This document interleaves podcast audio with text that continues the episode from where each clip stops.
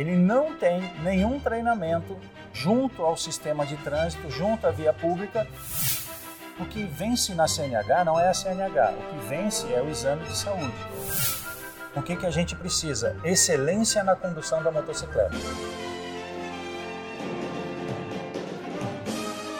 Eu sou Juliana Fernandes. E eu, Ricardo Dal Bosco. E nós estamos começando mais uma temporada do Quaternos Station, o podcast para quem é interessado em tecnologia de telemetria, gestão de frota e segurança. Se você ainda não segue o Quaternos Station, nos acompanhe nas redes sociais da Quaternos, no iTunes, no SoundCloud, Spotify e no nosso blog quaternosonline.com.br para ouvir as outras duas temporadas do nosso podcast. E quem está com a gente hoje é Roberto Rexilion, ele que é policial rodoviário federal, harleiro e instrutor do, no curso de batedores da PRF no Brasil por alguns anos, né, Rec? Uns 15, 15 anos anos. aproximadamente. 15 anos. 15 anos. É, e também instrutor dos cursos de certificação em Road Captain pela Harley Davidson. Muito obrigado, eu que agradeço o convite e espero estar contribuindo com o material aqui elaborado e com a segurança viária também, no sentido de a gente conseguir reduzir acidente e preservar a vida no trânsito. Pra gente começar então nosso, nossa conversa aqui, queria dizer já que eu não sei dirigir moto, não tenho carteira de moto e eu acho que parece fácil, mas não é, né? Isso é uma raridade. O que a gente mais encontra é gente que tem carteira B e fala assim: fora a época que eu tive na autoescola, eu nunca mais subi numa moto, mas eu posso dirigir. Me dá até Tem medo a isso. Depois a gente né? vai falar com o REC, inclusive, da necessidade Sobre dessas isso. revalidações aí. O tempo da autoescola aqui dos cursos, né, que a gente faz pra conseguir a carteira, aqui no Brasil, você acha que deveria ser maior pro motociclista?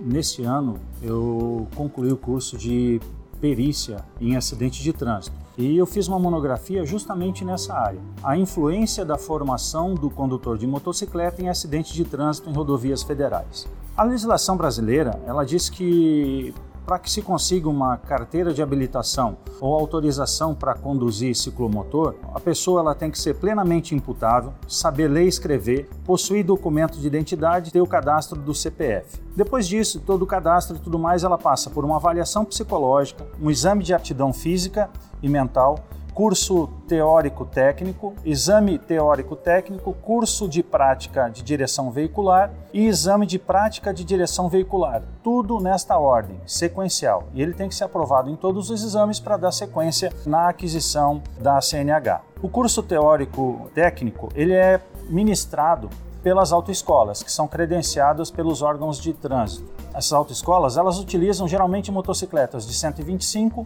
ou 150 É cilindradas. bem diferente do estilo que a gente É tá aqui. diferente, exatamente, de você conseguir uma CNH, ser habilitado para conduzir motocicleta numa moto de baixa cilindrada e depois você entra numa outra motocicleta. Um exemplo, uma Harley Davidson, uma outra que chega a pesar 450 quilos. Na Europa, em alguns países, acontece isso, a divisão por classe de motos. No Brasil, no passado, também era, não era? Exatamente. No antigo Código Nacional de Trânsito existia a carteira A1 e A2, que era em função da cilindrada da motocicleta. Qual que era a linha de corte? 300 cilindradas? Era 300 cilindradas, se eu não estou enganado. Então existia essa situação aí. No Brasil, com o Código de Trânsito Brasileiro, isso deixou de existir. Mas já se estuda no Congresso Nacional essa nova divisão da categoria A, onde seriam colocadas duas ou três categorias. Mas o que, que acontece nessa situação da formação do motociclista? Eu costumo dizer que a parte teórica é fácil, a parte prática que é difícil. Porque pilotar uma moto não é teoria, pilotar uma moto é prática. E como qualquer atividade prática, ela requer o quê? Treinamento. Só assim eu vou conseguir chegar mais próximo da perfeição.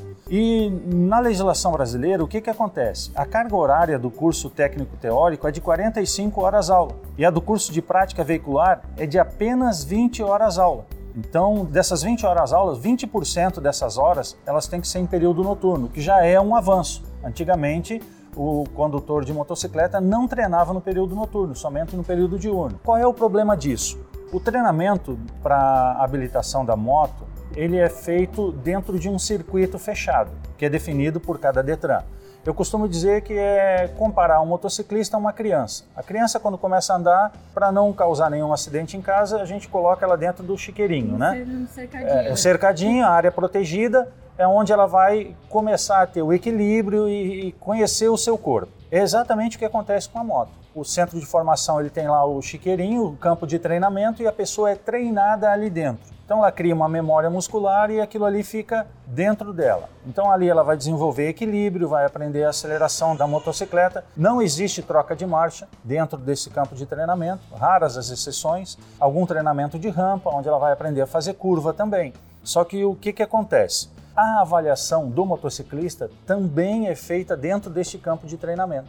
Então, depois que ele passa pelo campo de treinamento, que ele faz toda a parte de treinamento, então veio o exame prático da coisa, a avaliação. Ele é avaliado por três avaliadores, sendo que dois não precisam ter habilitação e um deles obrigatoriamente tem que ser habilitado em moto. É o que diz a legislação. Dos três avaliadores do candidato a ter a CNH com motocicleta, apenas um deles obrigatoriamente tem que ser habilitado em moto. Feito isso, o que, que acontece? Ele conseguiu atingir a nota mínima, então ele é aprovado então se concede a CNH para ele. Voltamos à situação do chiqueirinho. A criança já aprendeu a andar. Agora você dá 10 reais, filho, vai na padaria e compra pão para o pai. É mais ou menos assim o que acontece. Ele não tem nenhum treinamento junto ao sistema de trânsito, junto à via pública, e então, depois que ele consegue a CNH, ele está apto a fazer qualquer deslocamento na via pública com essa motocicleta. E muito menos, às vezes, treinamento com garupa. Treinamento com garupa não existe na autoescola. O que existe é, em questão de garupa são alguns treinamentos que já é uma formação de motociclista profissional, que é o mototaxista e o motofretista. Esse sim, ele é colocado uma carga, ou às vezes é colocado um garupa, para que ele execute então a parte prática do exercício. Mas na CNH normal não existe essa situação do garupa ou de carga no treinamento é que uma vez eu estava fazendo um, curso, uma certificação pela Harley contigo e comentavas a respeito da diferença na formação de condutores em outros países. Se eu não me engano, na Inglaterra, muitas vezes no primeiro ano tem que ficar um, um tempo ali, inclusive com uma identificação no carro, tipo, quase que mantenha a distância, entendeu? Pela tua experiência, o que tu pesquisa, tu como estudioso também, o que, que tu vê o cenário em outros países diferentes daqui com relação à formação? Existem essas situações, mas a gente tem que levar em conta a questão da cultura local. Nos Estados Unidos, um exemplo que a gente tem, diferente do Brasil, lá quem forma o condutor é a própria concessionária quando ela vende a motocicleta. Então ela faz o treinamento e depois então ele passa por uma avaliação de um órgão público, geralmente a prefeitura local, e aí então ele é habilitado a conduzir motocicleta. Aqui no Brasil nós temos uma estrutura para isso que foi criada através da legislação, possibilitando isso. Então, ele tem entidades credenciadas com profissionais capacitados para que isso aconteça. Até porque o nosso trânsito aqui é totalmente diferente do trânsito que a gente encontra em outros países. A questão local ela tem que ser levada em conta. E acredito que se a gente tentasse trazer um sistema de formação diferente do que a gente tem hoje no Brasil, eu não sei se a gente teria sucesso, em função da cultura e daquilo que a gente já vive desde pequeno aprendendo a respeito de trânsito. Acho que nós demoraríamos muitos anos para que a gente conseguisse mudar isso. Diante da nossa cultura, se a gente tiver uma boa formação, mudar essa questão de ter mais carga horária de treinamento teórico e ter mais carga horária de treinamento prático e simulando realmente situações de trânsito, onde eu me obrigue a utilizar uma frenagem de emergência, onde eu tenho uma pista onde eu consiga imprimir maior velocidade, onde eu consiga aprender a usar o freio motor da motocicleta, eu acho que a gente vai ter mais sucesso e mais segurança viária. E quanto à renovação da carteira? Porque hoje em dia, pelo menos a minha, a minha é de carro, mas quando eu fiz, fui lá, se eu fiz o teste de vista, deu, me deram a carteira novamente, não viram se eu estava apta a realmente dirigir. Você acha que para a carteira de motociclista deveria ter um tempo menor para poder renovar a CNH?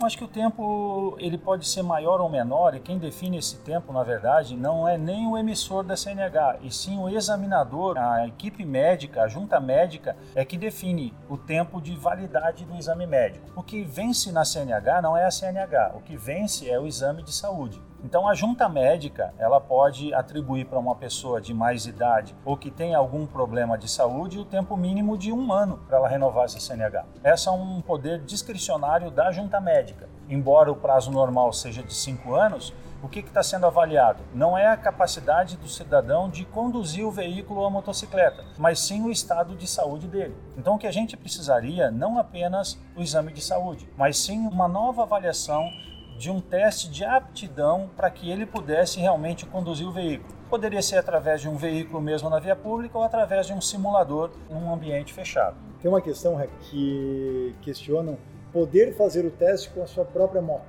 De que forma tu vês essa relação? Acho que é uma boa sim, até porque dependendo da complexão física de cada condutor, são necessários ajustes na motocicleta. Então a pessoa se tiver um menor porte físico, for uma estatura baixa, ela tem um comportamento diferente. Então essa moto ela tem que ser devidamente regulada ou adaptada para aquela condição física que ela tem, assim como um cidadão que é muito grande, entendeu? Então ele tem que ter uma moto ajustada a ele. Assim, quando vai conduzir um carro, banco mais para frente ou mais para trás, o volante mais alto ou mais baixo, a motocicleta também tem os seus ajustes. Então, se o condutor for fazer um, um exame de avaliação com a sua própria motocicleta, ele vai se sentir muito mais confortável e muito mais à vontade para pilotar a moto. Eu posso estar enganado, Rec, mas na época eu era policial militar, se eu não me engano, que eu vi falar, o curso de batedor são 200 e poucas horas, era isso? Exatamente. Né? O curso de batedor da PRF e das Forças Armadas aqui no Brasil gira em torno de 240 horas. 240 horas. Sendo 40 horas de teoria e 200 horas de prática. Né? Então é bem, muito bem ao contrário da, bem da certificação do, de uma CNH. Exatamente, né? Então o que, que a gente precisa? Excelência na condução da motocicleta. Quando você vai trabalhar com alguém das Forças Armadas ou das Forças Policiais, o que, que acontece? A legislação de trânsito ele já conhece. Nós simplesmente aprimoramos esse conhecimento na legislação de trânsito, então formatamos isso, deixamos todo mundo no mesmo nível para que então ele possa se desenvolver a parte prática do curso. Rec, qual é o modelo utilizado pelos batedores hoje aqui no Brasil? É um modelo que é modificado ou original? A PRF sempre bateu na tecla de ter moto original, que a fábrica produza com acessórios policiais, dimensionando todo o sistema elétrico da moto para os acessórios policiais. Mesmo caso da Harley do Exército, do ED, por exemplo? Exatamente. Então, o que, que a gente teve lá? No passado, se tinha Harley, aí depois apareceu a Kawasaki Kazemil Policy, depois voltou para Harley, mas nesse meio tempo também houveram outras motos que eram linhas normais comerciais que foram adaptadas para o serviço policial. Então hoje a PRF conta com a Harley Davidson a Road King, modelo Policy, a BMW a F800, a Honda NC700, a XT660, mas ela já usou a Amazonas, uma produção brasileira, a Caena. Nossa, essa faz tempo que eu não vejo. Já a última pilotei. vez que eu vi uma foi no encontro de motos de Gravatal. né? A Caena também é uma produção, uma evolução da Amazonas, né? a Honda CB400, a Honda CB500 e também já usou a Kawasaki ER500. Né? Botar serviço de- isso na, na Na matéria, hein, lista. né? no serviço de escolta e batedor e policiamento. As melhores motos que nós já tivemos para escolta e policiamento foram as motos originais, ou seja, a Kawasaki Policy 1000 e a Harley Davidson Road King Policy. É, As outras sempre apresentam, mais cedo ou mais tarde, problemas de consumo de energia em função dos acessórios que são colocados. E o sistema elétrico não é dimensionado para isso. É, e só aí nos batedores já tem uma diferença do modelo das motos, né? Já Sim. foi tendo essa modificação. Mas se a gente for pegar o panorama geral dos policiais no Brasil, tem também uma diferença, né? Porque os policiais que fazem a ronda na minha rua, por exemplo, não usam o mesmo modelo de moto que os batedores da PRF, né? O que a gente tem que ter aí é uma diferenciação entre policiamento em trânsito rodoviário e policiamento em trânsito urbano. As vias são diferentes, as velocidades das vias são diferentes, a dimensão da via é diferente. né? Então, hoje, num perímetro urbano, se você tiver uma moto, uma trail, uma 300 cilindradas, ela já atende muito bem para o policiamento urbano. Só que essa moto em rodovia não tem condições, pela velocidade que você atinge em rodovia. Né? Então, um serviço de batedor, muitas vezes na rodovia, que você tem que abrir o trânsito e ter trânsito livre para toda a comitiva de escolta, você chega a velocidades muito altas, né? Você extrapola a velocidade permitida da via, para que você consiga então vencer os obstáculos. Por quê? A comitiva ela vai utilizar a velocidade regulamentar da via. Só que o batedor chega num dado momento, ele tem que parar numa entrada de rodovia e ficar parado. Quando ele para ali, ele só vai sair e deslocar depois que a comitiva passa. Então ele tem que ultrapassar a comitiva que já está na velocidade da via. Então ele tem uma velocidade muito maior. Se eu usar uma moto de 300 cilindradas, 500 cilindradas, eu vou demorar muito tempo para conseguir chegar à frente da comitiva. Então você usa motos de maior cilindrada, entendeu? Que elas têm uma velocidade final maior para que você tenha essa resposta e essa possibilidade de trabalho. Em certos momentos aqui no nosso podcast você vai escutar barulhos de moto, ferramentas batendo, portas se abrindo, mas não estranhe não, a gente está dentro da concessionária Harley Davidson nessa entrevista fantástica aqui com o Rex Eagle, aqui em Florianópolis, Santa Catarina. Então, nada melhor do que estar tá no, no QG, quem né? Tá no quartel-general. Quem está nos escutando não está vendo, mas vai ver nas gravações depois, que é o entre e sai de moto o tempo todo. Né? Corre no nosso canal no YouTube e já aproveito até esse comentário do REC aqui a respeito dessa questão da dificuldade muitas vezes de se trabalhar em ambiente urbano com Harley aqui no Brasil. Esse tipo de cenário a gente já não acompanha muitas vezes nos Estados Unidos, que muitas vezes a gente vê perseguição policial com, urbana com, com Harley. Harley. É porque o planejamento lá urbano também é muito melhor, né? É, o planejamento urbano é melhor, a quantidade de veículos nas vias também é menor, eles têm menos pontos de congestionamento. Calçadas mais largas, calçadas a mais Harley largas. muitas vezes entra na calçada é, e tem Então, é, a né? gente tem essa diferença, né? Aqui no Brasil a gente também faz acompanhamento tático, não é perseguição, acompanhamento tático com Harley em algumas situações, em algumas capitais, em rodovias federais, no perímetro urbano, muitos roubos e assaltos. Né? Então, a motocicleta é utilizada no, no policiamento ostensivo e acaba tendo a sua utilização também nesse acompanhamento tático ou até mesmo a busca de um ladrão ou de um marginal. Rec, e hoje no Brasil, qual que é o evento, na tua opinião, mais difícil para se trabalhar como batedor. Ano passado, quando conversava contigo, tu tinha citado, eu não me lembro se era o Sírio de, é Sírio de Nazaré, alguma coisa assim. Então, moço, tem um que eu nunca trabalhei. Meus amigos me relatam que aquilo lá é, é muito complicado. Existem situações distintas, tipo assim, Sírio de Nazaré. Você acompanhar com uma Harley em Belém do Pará, onde a temperatura é altíssima, uma moto de alta cilindrada, refrigerada a ar, refrigerada a ar, e você acompanhar uma procissão com quantas pé, mil pessoas, com quantas mil pessoas, então aquilo é um caldeirão, aquilo ferve o mal-estar sobre a moto é muito grande. O calor da temperatura, mais o povo ali em cima, mais a moto praticamente parada acompanhando a procissão, são pontos complicados de você fazer, porque é um acompanhamento realmente que acontece tentando isolar parte da população de se aproximar da imagem. Outro ponto complicado de se trabalhar é São Paulo porque São Paulo é uma cidade que, quando congestiona, é 100 quilômetros de congestionamento para tudo quanto é lado. Por exemplo, quando recebe um presidente. Exatamente, um chefe de Estado, como conduzir isso em São Paulo? Muitas vezes você tem que fechar o acesso àquela via uma hora antes. E aí então causa um transtorno enorme em tudo aquilo que está acontecendo à volta. Fora os curiosos que estão reclamando. Exatamente. aí você faz o quê? Você pega o teu percurso, aquele percurso planejado está resolvido. O problema é quando a autoridade resolve mudar. Agora eu não vou mais para tal lugar, eu vou para outro lugar. Quebra o teu planejamento. Quebra o teu planejamento. Por quê? Você tinha um planejamento inicial de liberação de via. Agora você tem uma outra via para utilizar. E aquela via está um caos. Por quê? Porque você causou o caos. Liberando uma via, você causa o caos em outra. Isso em questão de trânsito. Agora, em questão de segurança, nada é comparável ao Rio de Janeiro. Várias vezes já fiz escolta por lá, saindo do aeroporto, passando pelas avenidas lá. A gente Santos, teve. O Santos é, Galeão? O Galeão, principalmente, né? Então você pega uma área de conflito ali. E em algumas vezes nós tivemos que parar as motos, não era escolta, porque só se via projétil traçante passando. Então a gente buscou abrigo em uma, uma pedra lá onde uh, os marginais não tinham visado. Desligamos todos os acessórios policiais da motocicleta.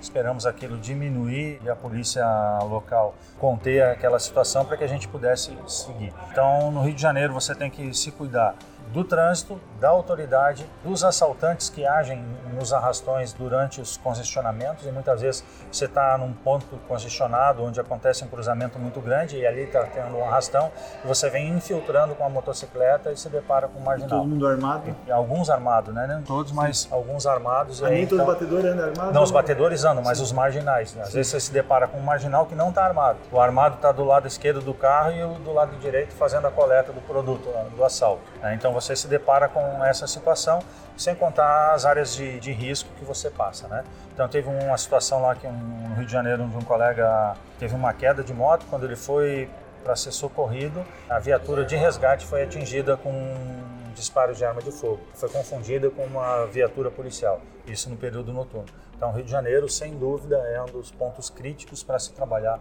como batedor. Mas que a gente não falou ainda é do Salão Duas Rodas, né? Que eu aqui nunca fui, mas os dois aqui ao meu lado já foram e já conhecem muito bem. Que é um ótimo evento para quem gosta, né? Quem é apaixonado pelo motociclismo, quem gosta dessa emoção.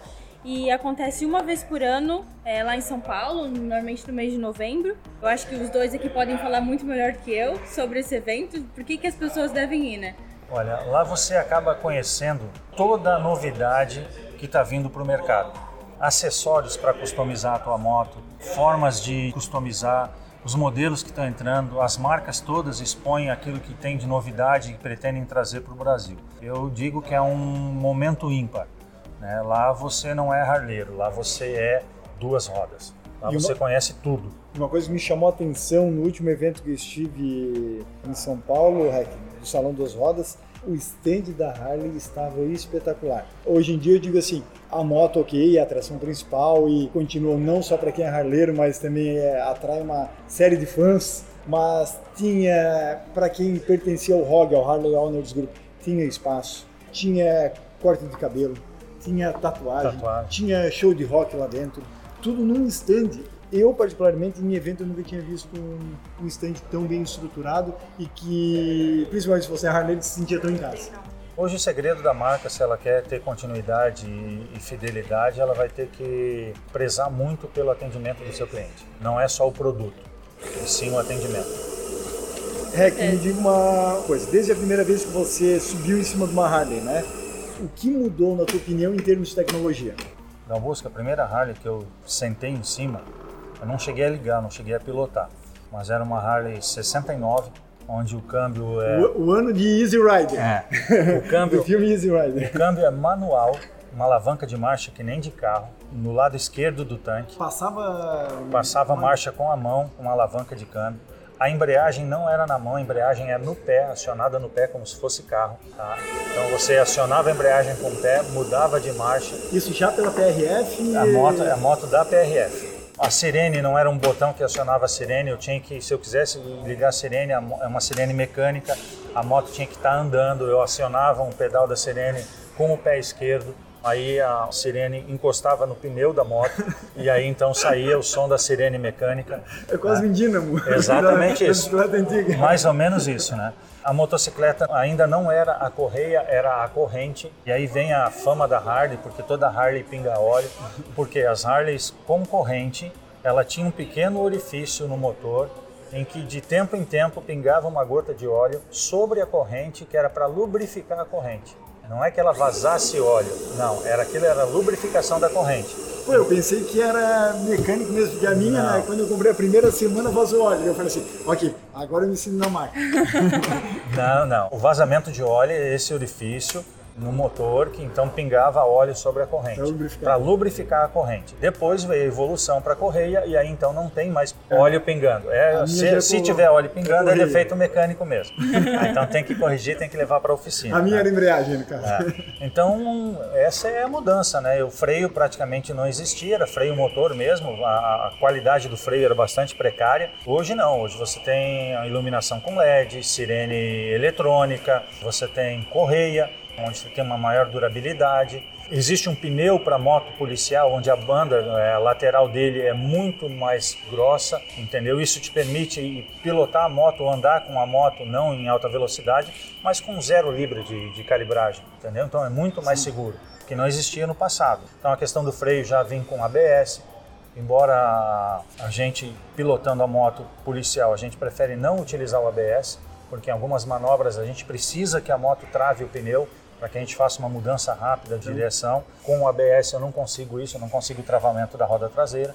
Então muitas vezes a gente desliga o ABS para conseguir ter essa qualidade de manobra. Mas não tem como desligar automaticamente. É, Não, um não, botão não. ali. Não, você De tem que corta mesmo. é, você moto. tem que programar ela dentro da programação. Você tem que desligar o ABS da moto. Não é um botão que você aciona, agora tem ABS, agora não tem. A Harley ainda não funciona assim. Você tem que ir lá e programar para que o ABS não trabalhe. Rec, em termos de segurança, na tua opinião, o que mudou? Muita coisa, principalmente no ABS. né? A gente imagina que a moto, sendo maior, vai ser mais difícil parar. Não é. Entendeu? Eu consigo parar muito mais fácil uma Harley do que uma CG 150. Por causa do. qualidade do freio e a área de contato do pneu com o solo. Embora ela tenha uma massa maior, e a gente imagine que quanto maior a massa do corpo, mais difícil de parar, na motocicleta funciona um pouquinho diferente. Se o pneu estiver bom, pavimento for bom, ela para muito mais rápido que uma moto de baixa cilindrada. Rec, por que, que a Harley ela ficou alguns anos sem conseguir se desenvolver aqui no Brasil? O que aconteceu foi que ela tinha um único representante no Brasil. Então, era somente ele que vendia, ele não estava muito preocupado com a marca, talvez, né? Isso é uma conjectura minha, mas depois que a fábrica veio para o Brasil, houve uma mudança muito grande. É, o mercado se expandiu, novas lojas foram abertas, houve uma distribuição em todos os estados que quiseram implantar a marca, a marca abriu espaço então para os empresários se estabelecerem com a marca Harley Davidson nos seus estados. Algumas já fecharam, já estão passando para outros donos. É uma questão de mercado. Na região norte e nordeste nós temos uma temperatura muito alta no clima lá. Então Teresina nós temos 45, 47 graus durante o dia. E mais uma moto de grande cilindrada, ela acaba esquentando demais. Então o pessoal acaba não comprando tanto, porque tem refrigeração a ar. Então, um ar quente, a refrigerar uma moto que já está quente, demora mais na refrigeração. Mas a Harley vem expandindo isso e mudando a refrigeração, colocando refrigeração à água também, ajudando a, isso para conquistar esse mercado. Rec, a moto custom, em termos Brasil, ela não é tão visada ainda para furto e roubo. Nós da Quatro a gente percebe isso porque a gente atende diversos tipos de motociclistas, diversos modelos, através do rastreamento veicular. Só que a gente tem percebido aí uma, um aumento de 6 a 9% no valor do seguro anualmente, claro, porque a gente já chega no Brasil no infeliz dado de 400 mil veículos furtados ou roubados por ano no país. Isso dá uma média de um por minuto, vamos dizer assim. Entretanto, a gente já começa a perceber furtos de Harley, por exemplo, em grandes centros urbanos, geralmente. O que tem visto com relação a, a esse aumento da insegurança dos harleiros quando percorrem diversos trajetos? Falasses ainda há pouco a respeito da tua visão policial, principalmente Rio de Janeiro, né? Algumas situações já passaste e também alguns colegas. Mas agora em termos de motogrupo, realmente está difícil muitas vezes alguns locais para parar ela? Para moto custom eu não vejo essa dificuldade. O que acontece, Rio de Janeiro e São Paulo, é muito assalto e roubo de moto Big Trail ou esportiva. Mas elas não são desmontadas para ir para o mercado de peça paralela, elas são utilizadas em outros roubos e assaltos como veículo de fuga, Big Trail como um veículo de acesso à, à favela, comunidade carente, pela fácil maneabilidade, entendeu? Para poder andar em terreno não pavimentado. Até clonagem. Clonagem também, mas é, moto Harley, o que acontece geralmente são encomendas. Alguém se acidentou e está precisando daquela peça para colocar no mercado paralelo. Sim. É o que a gente nota, né? Os próprios receptadores estimulando o mercado como a gente já bem conhece. Né? Exatamente. dos roubautos. Exatamente. É o que mais acontece no, na, na Harley, é isso. É a Harley ela foi criada em 1903, né? Dois anos depois da Índia, porque a Índia foi em 1901. Uhum. Mas hoje... Que é grande concorrente nos Estados Unidos. Pois né? é. Uma das. Só que hoje a Harley tem, assim, um, defensores de fãs no mundo todo, todo mundo conhece, mesmo quem não tem a moto, né? O que que faz a marca ter essa quantidade grande de defensores que realmente gostam da marca e vivem defendendo, vestem realmente a camisa, assim? O que, que acontece? Os Estados Unidos, quando entrou na guerra, ele precisava, além do Jeep, que é uma produção deles, eles precisavam de uma motocicleta para dar maior deslocamento na tropa e poder fazer um maior monitoramento das tropas inimigas. Nesse sentido, já existia a Indian, já existia a Harley e uma centena de marcas nos Estados Unidos. O que, que o exército americano fez? O exército americano, primeiramente, procurou a Harley. A Harley deu um valor, X. O exército americano se recusou a pagar foi em busca da Indian. A Indian, vocês querem pagar quanto? Ah, queremos pagar Y. A Indian conseguiu produzir um produto por Y. Só que esse produto era frágil. Quando foi para o campo de batalha, vivia quebrando. Aí o que, que acontece? Para se, se comprar a Indian, procura-se a Harley novamente. A Harley manteve o preço, o exército americano então aderiu à Harley porque seria uma moto mais robusta que não quebraria e que de fato aconteceu. Então a Harley ela acabou se propagando dessa maneira, como uma moto inquebrável. E até faço aqui um, um adendo, segundo uma pesquisa que eu já tive acesso, a tatuagem Harley Davidson é a segunda tatuagem mais fincada na pele em nível mundial só perde para a palavra mom, que é mãe. então, realmente, o que existe ali não é cliente fidelizado, são defensores da marca. Uhum. Tende a entrar dentro de um grupinho ali e falar mal de uma Harley. Nesse caso, não é vestir a camisa, né? É tatuar na pele mesmo. É. O que, que acontece? Quando você compra uma Harley, você não compra só uma moto, você compra a moto e ganha junto uma legião de amigos. Então, quando você fala mal da marca, você pode falar mal da marca. Só que a questão é a seguinte: para a pessoa que é dono da marca, quando alguém vem atingir a marca, o que, que ela sente? Não está falando mal de mim, está falando mal do meu amigo entendeu? Ela de, acaba defendendo a marca, mas ela não quer defender a marca, ela quer defender o amigo. Sim. Por isso essa defesa ferrenha. Então o americano ele, ele é muito nacionalista, ele criou isso, ele tem isso muito arraigado dentro dele. E aí ele chega e diz, não, eu tenho uma moto que não quebra, por que, que eu vou consumir outro produto? Embora essa realidade ela venha mudando, tanto é que a Harley está passando por essa transformação nos últimos anos, justamente por isso. No mercado americano você não tinha BMW sendo consumida como é consumida hoje. Você não tinha Triumph sendo consumida como é consumida hoje. As motos japonesas estão entrando com muito peso dentro do mercado americano. E lá a Harley perdeu parte do mercado. Então eu tenho que me reinventar para mim continuar no mercado. No meu ponto de vista, o que aconteceu? Essa reinvenção, ela foi muito abrupta. Ela poderia ter criado um outro segmento, diminuído o segmento atual, mas criado um outro segmento para chamar essa juventude, já que os seus clientes tradicionais já estão envelhecendo, né? já estão indo para o triciclo e para o carro sem para-brisa, estão deixando de andar de moto, eu preciso conquistar um outro segmento. Tudo bem, eu conquisto um outro segmento, só que eu não posso abandonar o segmento antigo. E o que, que acontece hoje, está acontecendo? No Brasil, isso é uma questão mundial. O que, que a gente tem feito hoje? As crianças que estão usando o smartphone, a gente está incentivando elas a o quê?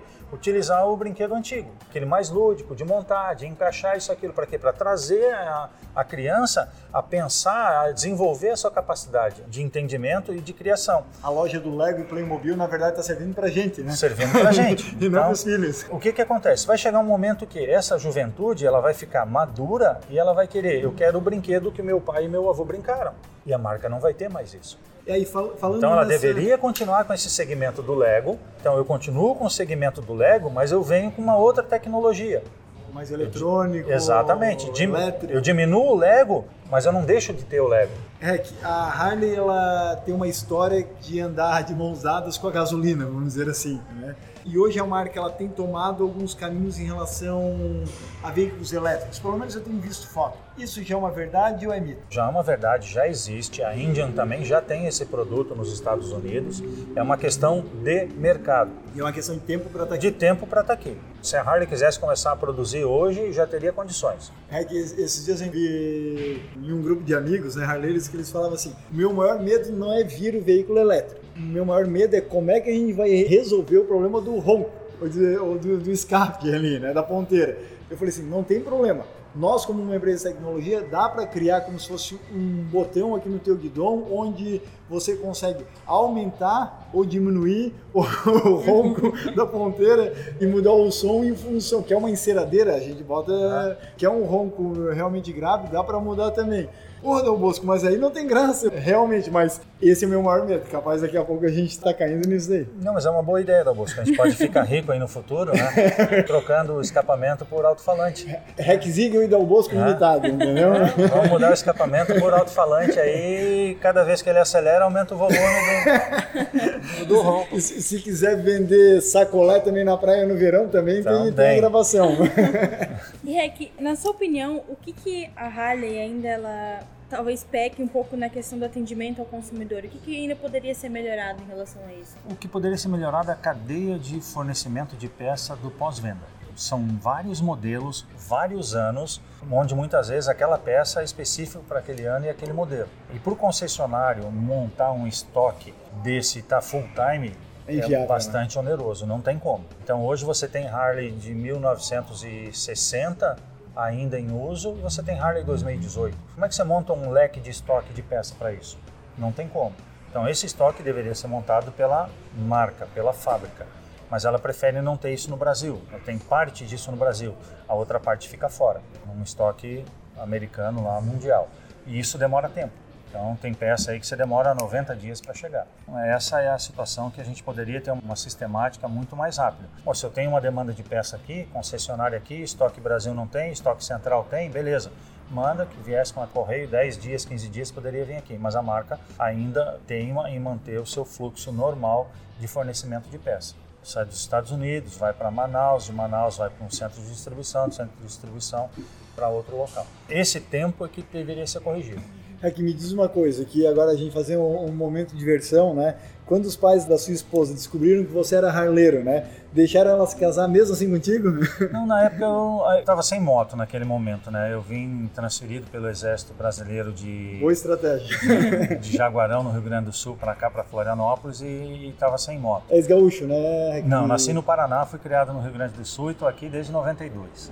Então, sulista, né? Sulista. Mas já trabalhei no Brasil Somos todo. três, então. Uhum. A Juliana de Porto Alegre, de Porto Alegre, eu natural de Tubarão, Santa Catarina. Mas era mais mal visto na época, né? Não. Ou, ou no Brasil já não tinha o, essa... O maior problema que eu tive foi quando eu fui subir a Serra do Rio do Rastro junto com o pessoal do ROG, e aí a gente tirou algumas fotos e fomos mostrar isso pro meu sogro. É. Aí, onde é que você estava? O que, que é isso? Não, a gente subiu a Serra do Rio do Rastro com, com a moto.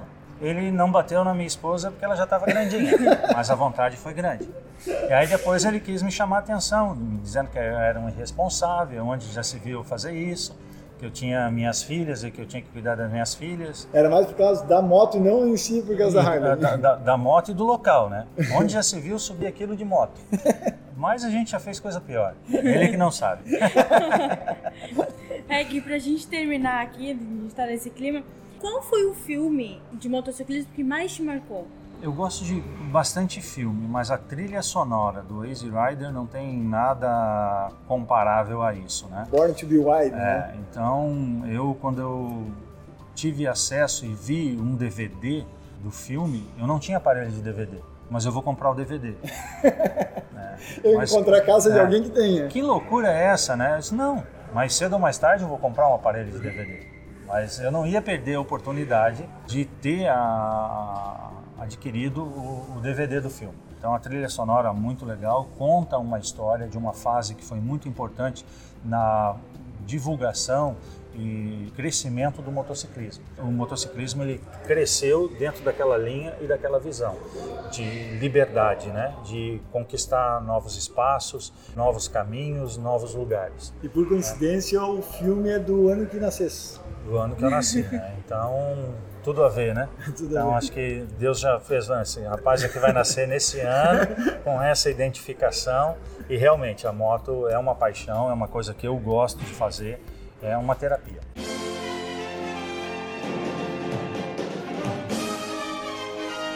O Quaternos Station está terminando, mas você que nos acompanhou até aqui, não fique triste, pois nós vamos continuar essa nossa conversa com o, com o Rec em algum momento aqui, porque tem muito assunto ainda para falar, né, Rec?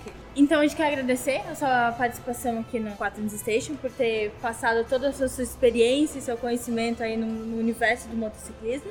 E espero que tenha sido uma boa acelerada aí, Rec. A gente fica realmente grato aí de tê-lo aqui no 4 no Station. Tudo que a gente puder fazer para aprimorar a segurança no motociclismo, aumentar essa família e que a gente possa estar se encontrando em todos os momentos para contar coisas felizes e alegres, contem comigo. É isso aí. A gente também agradece aos nossos parceiros da Quaternos Internacional, Google, Samsung, Apple, VDO Continental e Bosch Europa. O Quaternos Station é o podcast criado e desenvolvido pela Quaternos Rastreamento e Telemetria. A Quaternos é referência em tecnologia de informação, estando presente em quatro continentes, atendendo mais de 30 mil clientes e muitos deles, inclusive, são motociclistas. Você que está nos escutando, segue a Quaternos nas redes sociais e vai lá no nosso blog conferir diversos conteúdos para motociclistas, inclusive. Acesse quaternosonline.com.br. Obrigado pela sua companhia, obrigado Rec, um abraço, harleiros e mais motociclistas e até a próxima. Tchau!